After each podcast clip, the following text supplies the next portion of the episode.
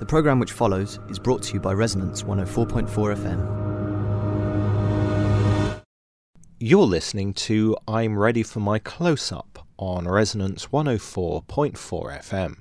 I'm Alex Fitch, and this is Resonance's weekly show about the world of film, TV, and moving images.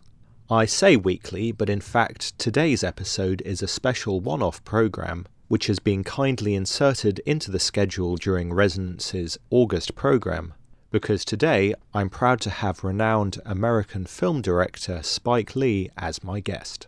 Spike's filmography as a director has included memorable titles such as She's Gotta Have It, Do the Right Thing, and Malcolm X, as well as more recent forays into thriller making such as Inside Man and the forthcoming remake of Park Chan-wook's Old Boy.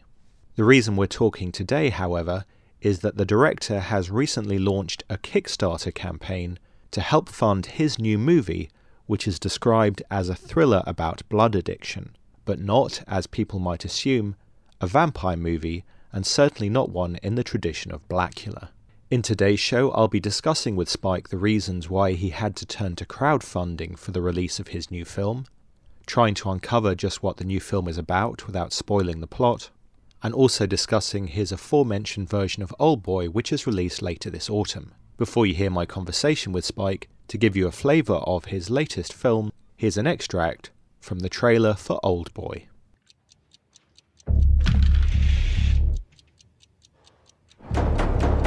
Hello? Hello?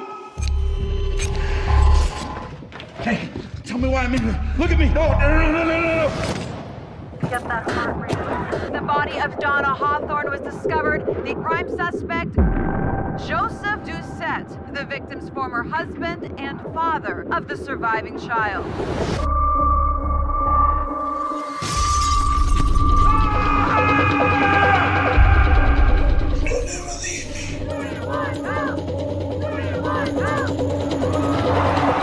Your father's been missing for 20 years. If I could somehow bring him here, do you think you could forgive him? I could try. I know you've already answered a question about this on your Kickstarter campaign page, but I was wondering if you could just go into a little more detail about why you chose Kickstarter to fund this film.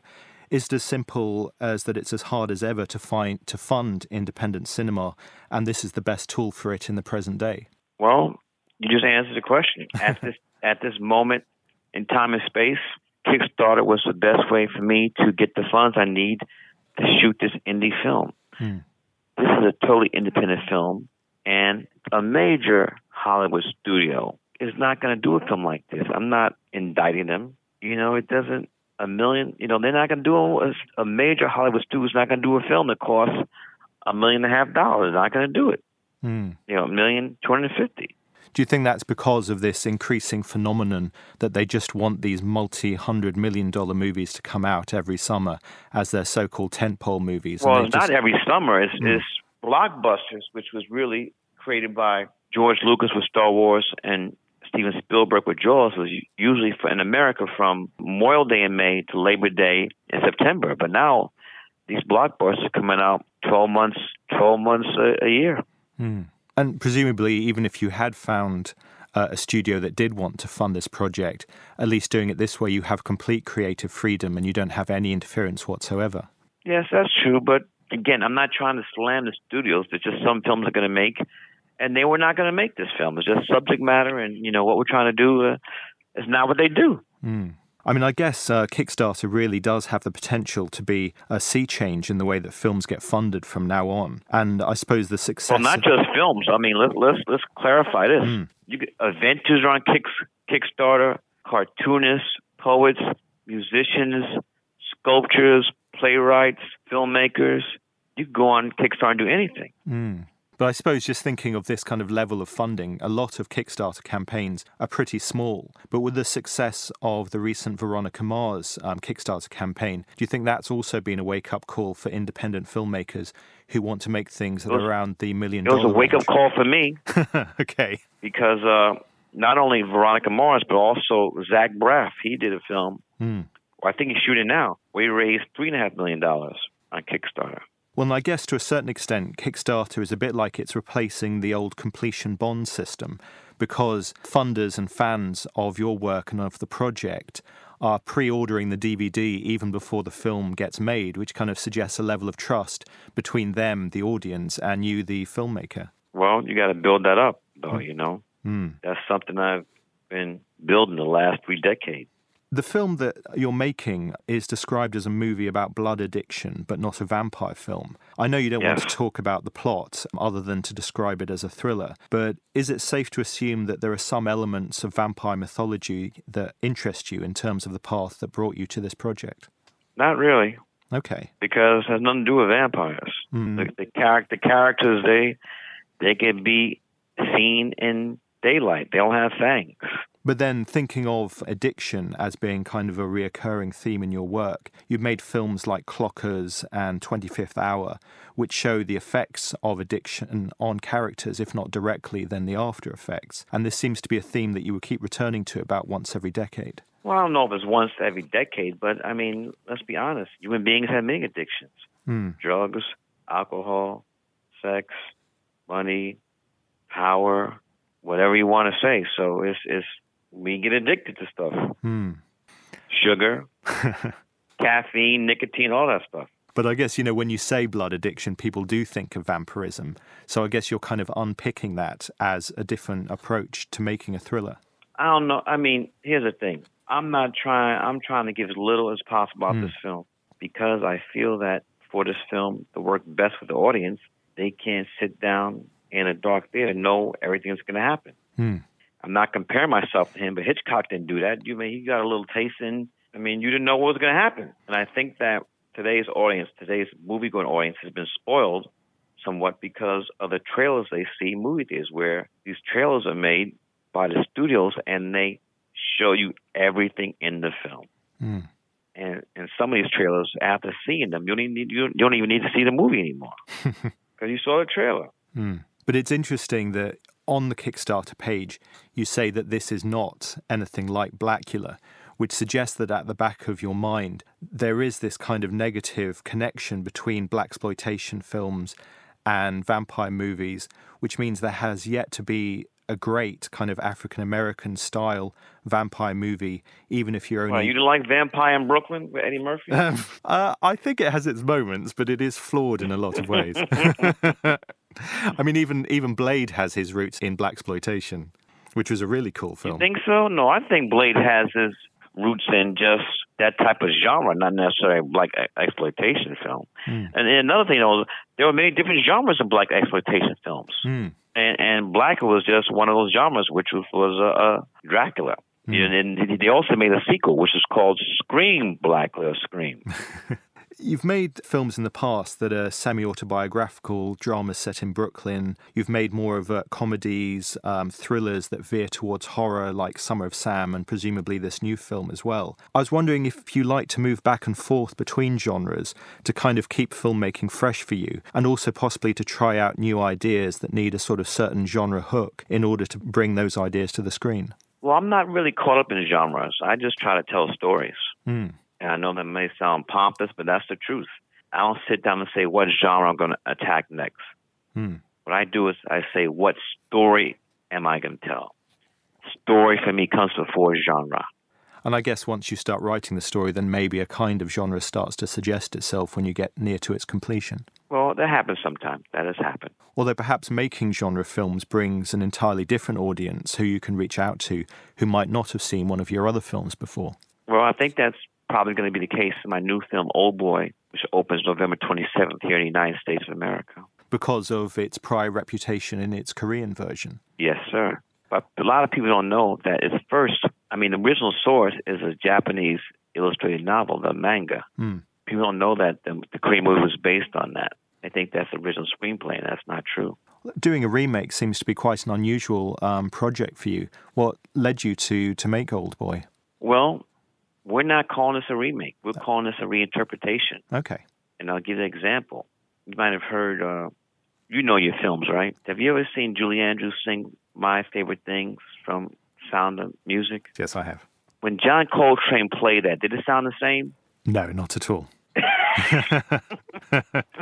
You've heard many people sing "My Funny Valentine," but when Miles Davis played it, did it, did it sound different? Yeah, very different.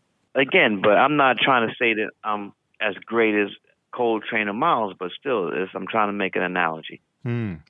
Well, and it's interesting because if you think of it in terms of songs, you've kept some of the same beats and rhythms in the sense that having seen the trailer, it looks like you've included the iconic scene where the lead character kills loads of bad guys using a hammer in a confined space.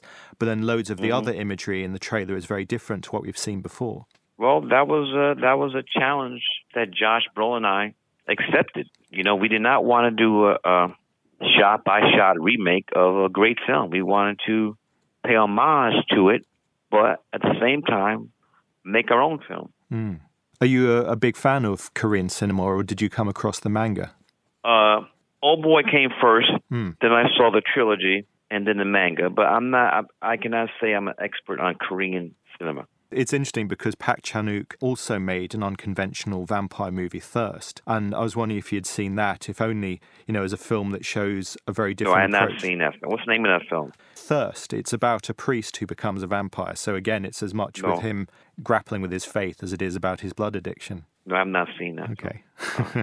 In terms of keeping things fresh for you as a filmmaker, an important part of your life the last 15 years has been teaching young filmmakers. Has that continued to be an inspirational part of your life, interacting with um, newcomers to the industry? Oh, yes. You hit it on the nail there, right, sir. I mean, you, when you're around young people, they just make you feel younger. and uh, very over the last 15 years where I've been teaching at the NYU Graduate Film School, I've been very lucky that uh, just to be there. Um, I'm also artistic, the artistic director at the school. This is also where I went to school. Ernest Dickerson was my classmate, so was Ang Lee. Mm. So it's just great to be able to go back and teach where I was a student one time. Mm. What does being the artistic director involve? You'll just help the dean mm. do his stuff and which way we want to go, stuff like that. Advice, vision. Mm. And it's interesting, you know, I mean, you're making this new film via funding from Kickstarter, presumably also be very useful for the students to watch, again, as a way for them oh, students fund. were doing Kickstarter before I was. Oh, really? Have they, have they been reasonably successful? Yes. Excellent. But the reason why I never really paid too much attention because my students were were on Kickstarter for like 5,000, 10,000, 20,000. Mm. It wasn't until my teaching my teaching assistant, Mr. Julius Pryor the third, he told me about Veronica Mars hmm. and Zach Braff. So that's when I had to examine Kickstarter. And I guess both Kickstarter and the internet in general, as a way of disseminating films, is completely leveling the playing field that people can find the kind of narratives that they want to watch without, you know, sort of big advertising campaigns or studios dictating what should be made and what you might like. Well, it has. Uh, technology has, has brought some type of democracy to mm. what you talked about, but you still got to make the films. Mm. You still got to make them. Despite all that, you still got to tell your story. Mm. Try to tell it. Try, try to tell it well too. Do you think being primarily a city-based filmmaker has dictated the kind of narratives that you've shot than, you know, say if you'd been based somewhere with less of an urban density? Oh yeah, if I was, I wouldn't be Spike Lee then. I wouldn't be a filmmaker if I'd grown up in Milwaukee, uh, Idaho, someplace like that. Hmm. And is that because, you know, growing up in the environs of greater New York City, there are just so many stories that present themselves to you on a daily basis? Not not just stories, but you just exposure to culture. Mm. My mother was dragging me to Broadway plays. I was six years old. Cool. Taking me to movies. And also, I suppose, uh, the kind of people that you meet in the city environment there are so many different stories out there, so many different types of people, so many different backgrounds. That yes, very diverse New York City. Do you think also because you've started making thrillers since Summer of Sam, the kind of stories that you find in the city environment lends itself to that kind of noir narrative, that kind of unreliable narrator that you find in thrillers? I don't even know if Son of Sam is a thriller. okay. You know, I really, I really try to stay away from labeling my films mm. per se label I will say is that they're a Spike Lee joint because hmm. they're, they're they're they're so different. But I guess just you know thinking of kind of the the main characters in your movies, some of them are very trustworthy and very um, likable characters, while others you probably can't even trust the story that they're telling you or the environment that they're describing because, you know, they're untrustworthy because, you know, they're addicts or dealers and, and so on. Well, I don't really, I really know how to answer that question. Just all I'm doing is trying to tell stories. You know, Yeah. Might, I know it may sound mundane, but that's what I do as a filmmaker. Mm. Tell stories. Mm. We talked about new technology as a way of kind of facilitating film distribution. Has the advent of digital filmmaking also made things easier for you as a filmmaker because you don't have to deal with the huge setup of loading 35mm film, of getting it processed and so on? It makes the whole process so much quicker. I wouldn't even talk about, you know, cameras. I mean, people making films on their phones. Yeah. So it definitely has leveled the playing field. Mm. And have you seen, you know, a huge range of technology in the classroom when you've been working with your students that, you know, they're happy to shoot films on their phones or compared to the very latest digital cameras? Well, they don't know how to sync up dailies, that's for sure, because they've never a lot of they never touched film before, Mm. and uh, everything they've known, they're that generation where they never used a still camera with film. You know, their still cameras are digital, Mm. but I I still love film, Yeah. and budget permitting, you know, I shoot film. Old Boy was shot on film, Oh, cool. two thirty two thirty five millimeter perf. Mm. And I suppose, you know, your good self and many other filmmakers out there are going to continue using celluloid as long as it's still available. And hopefully the fact that you're making films on it. Yeah, but the numbers, sir, the number is dwindling though. Right. The number is dwindling. And the studios are, in, you know, trying to insist everything be shot digitally too because they think it's cheaper. Mm.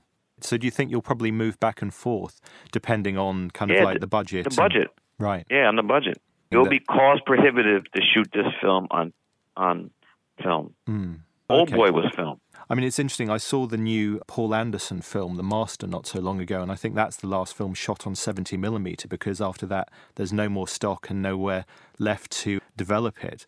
I mean, I guess this is just technology changing with the times. They shot that film at 70 millimeter. I believe so. Yeah. With the campaign for this new movie, you've got all sorts of different incentives to help fund it. Signed books from your collection, limited edition paintings. You've already managed to find someone to buy the original flag from Malcolm X. I, Oh, we that- had we had four right. four. Uh, let me explain it for your listeners. Mm. If you remember the opening credit sequence of Malcolm X begins with the uh, American flag full screen, then the flag catches on fire and is burned to an X. Mm. There were four of those flags that were used for the, for that sequence. I have one, Denzel had one, and we sold the other two. Mm.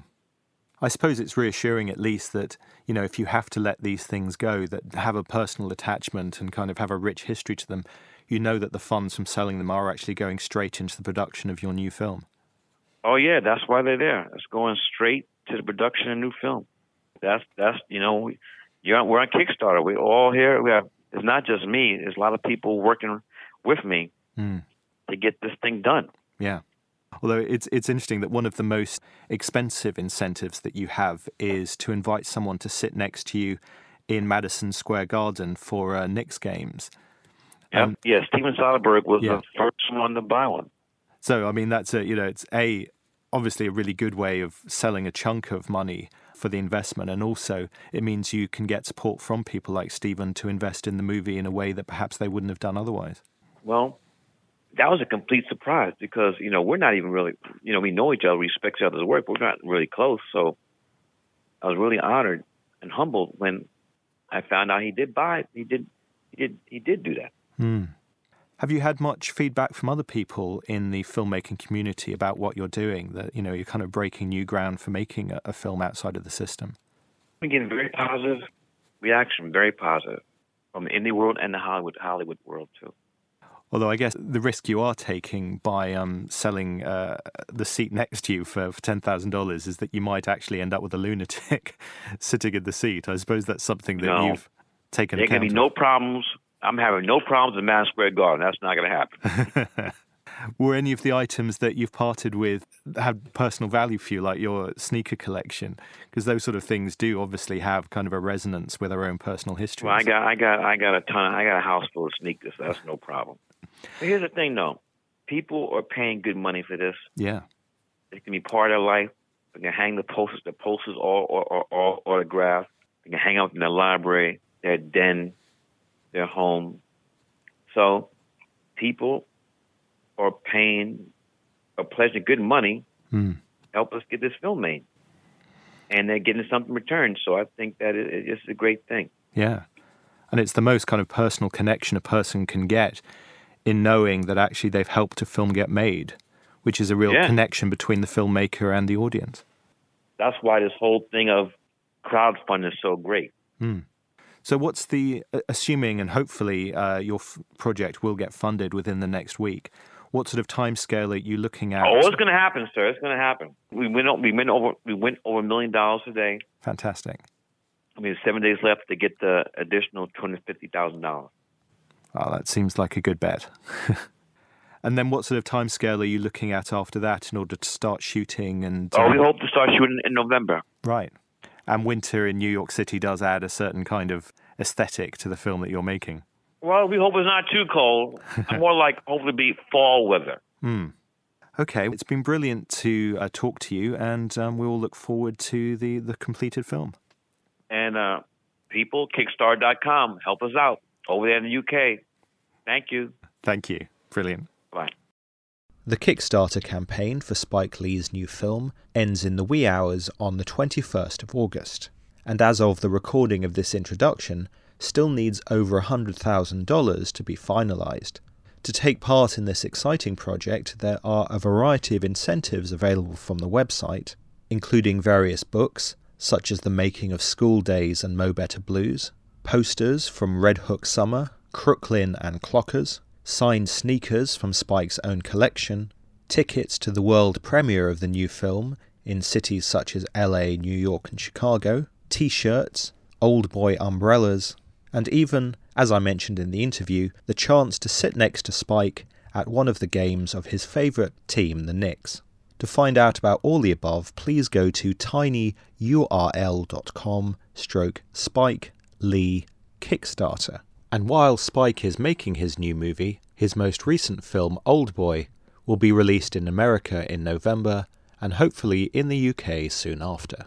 Speaking of Kickstarter, Corban Wilkin, the winner of the 2012 Jonathan Cape Observer Short Story Competition, is launching a fundraiser campaign to complete his graphic novel Breaker's End. As ever, there are various pledges depending on how much you want to invest in the project, starting off at £10 for a printed edition of the comic, due in September, for £20, a copy of the first edition with an original sketch of one of the characters inside the cover, going up to £200 where you can hire the artist himself to spend the day drawing yourself, your family, your friends, your pets, and anything else you might want to keep at the end of the day.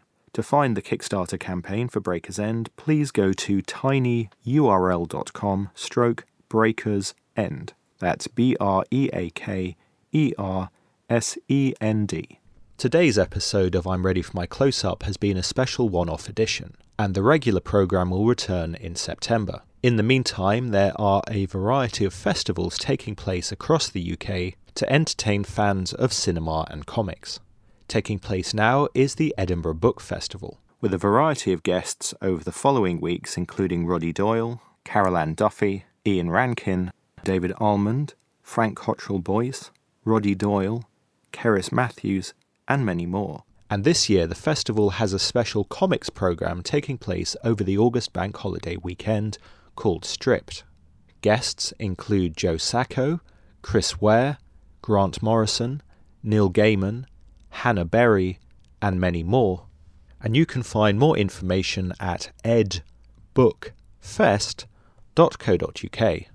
And I'm hoping to interview a couple of the writers who will be appearing at the Ed Book Fest in a special episode of Reality Check, Sci Fi London's podcast, which you can hear at sci-fi-london.com stroke podcast sometime over the next week. Another comic book event taking place over the August bank holiday weekend, the 24th and 25th, which is a bit more convenient for people living in the lower half of Britain, is Caption, the yearly Oxford Small Press and Self Publishing Festival. Guests at this year's Caption include Rian Hughes, a graphic designer, most recently known for creating the logos of modern X Men and Batman comics, but as a comic book artist in his own right, in the 90s, illustrated a memorable run on Dan Dare. Andrzej Klimowski, a Polish film poster designer and more recently a graphic novelist, will also be in attendance with his partner Danusia Schejbal, who together have illustrated adaptations of Stanisław Lem's Robot, The Strange Case of Dr. Jekyll and Mr. Hyde, and The Master and Margarita, Paul Collicutt, the writer and illustrator of the recent graphic novel The Murder Mile, Ian Rakoff, one time writer of The Prisoner, turned comics historian for the Victoria and Albert Museum, Hannah Eaton, a runner up in the First Fictions graphic novel competition a couple of years ago, whose book Naming Monsters has just seen print, John Aggs, the illustrator of Philip Pullman's The Adventures of John Blake for the DFC, and many more. Throughout the weekend, there are various panels on such subjects as steampunk and cyberpunk comics, the legacy of 2000 AD, comic book design, and comics and education, as well as workshops run by Al Davison and Vicky Stonebridge. Caption takes place at the East Oxford Community Centre on the 24th and 25th of August, and the cost of a ticket for the weekend is very reasonable £10. More information at caption.org. If your interest runs more towards horror films, Fright Fest is also taking place over the August bank holiday, with premieres of films such as The Dead 2 India, Curse of Chucky, I Spit on Your Grave 2, Hatchet 3, R.I.P.D., Bring Me the Head of Machine Gun Woman, and many more. For more information about FrightFest, please go to frightfest.co.uk. Before all these events, there's also a one off Comica Festival conversation taking place at Foyles on Charing Cross Road, in which acclaimed graphic novelist Rutu Modan will be in conversation with Hannah Berry, author of Britten and Brülightly and Adamtine. They're going to be discussing The Property, the first full length graphic novel from Rutu since the award winning Exit Wounds. That's taking place on Wednesday, August the 21st, and doors open at 6.15 for a 6.30 start. More information at comicafestival.com. Today's episode of I'm Ready for My Close Up is the last of mine as producer, although I hope to return to the programme as an occasional contributor over the autumn. The other show on Resonance FM that I'm the regular presenter of is Panel Borders, which is the UK's only weekly radio show about comics. And that programme will be returning in the early autumn with a new series including guests Bill Sienkiewicz, David Mack, John Wagner, film director Nick Roeg, Jonathan Cape Observer short story winner Stephen Collins, and many more. I'd like to thank the various people who have helped contribute to the programme since the start of this year, including Virginie Selavy, editor of Electric Sheep magazine, and Cameron Payne, manager of the radio studio at the University of Brighton. Cameron, along with Paul McGinn, recorded the interview in today's episode, and it was introduced and edited by Alex Fitch. A podcast of today's episode, along with all of my previous contributions to the show, can be found at www.electricsheepmagazine.com stroke events and is a Panel Borders production. There'll be a new series of I'm Ready for My Close Up in the autumn, and until then, I hope all our listeners have a brilliant summer. Thanks for listening. This program was brought to you by Resonance 104.4 FM. Visit our website at resonancefm.com to hear our vast range of original 24 7 broadcasts. Resonance is a not for profit broadcast platform and relies on public support. If you like what you've heard, make a secure donation at resonancefm.com.